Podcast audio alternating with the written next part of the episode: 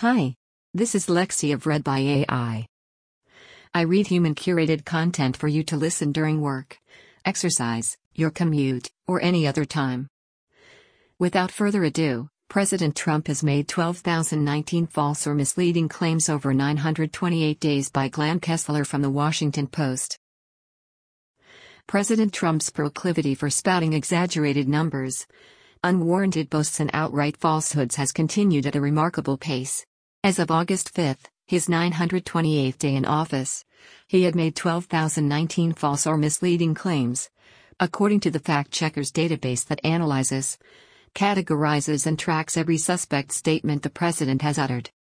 Trump crossed the 10,000 mark on April 26, and he has been averaging about 20 fishy claims a day since then.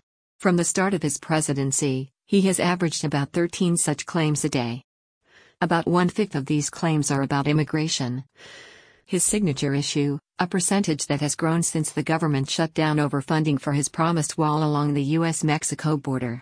In fact, his most repeated claim, 190 times, is that his border wall is being built. Congress balked at funding the concrete barrier he envisioned.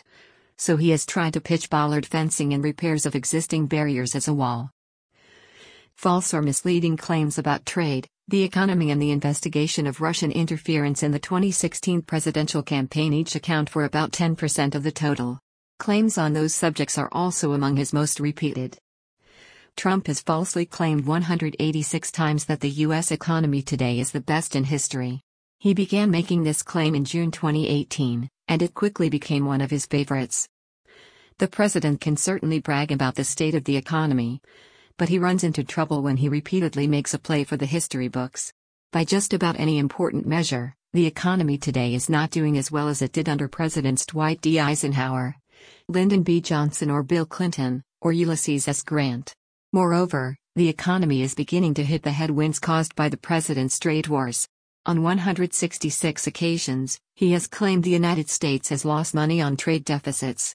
This reflects a basic misunderstanding of economics countries do not lose money on trade deficits. A trade deficit simply means that people in one country are buying more goods from another country than people in the second country are buying from the first country. Trade deficits are also affected by macroeconomic factors, such as currencies, economic growth, and savings and investment rates.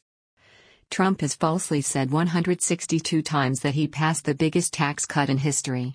Even before his tax cut was crafted, he promised that it would be the biggest in U.S. history. Bigger than Ronald Reagan's in 1981. Reagan's tax cut amounted to 2.9% of the gross domestic product. And none of the proposals under consideration came close to that level. Yet Trump persisted in this fiction even when the tax cut was eventually crafted to be the equivalent of 0.9% of GDP, making it the eighth largest tax cut in 100 years. This continues to be an all purpose applause line at the president's rallies. The president's constant Twitter barrage also adds to his totals. More than 18% of the false and misleading statements stem from his itchy Twitter finger.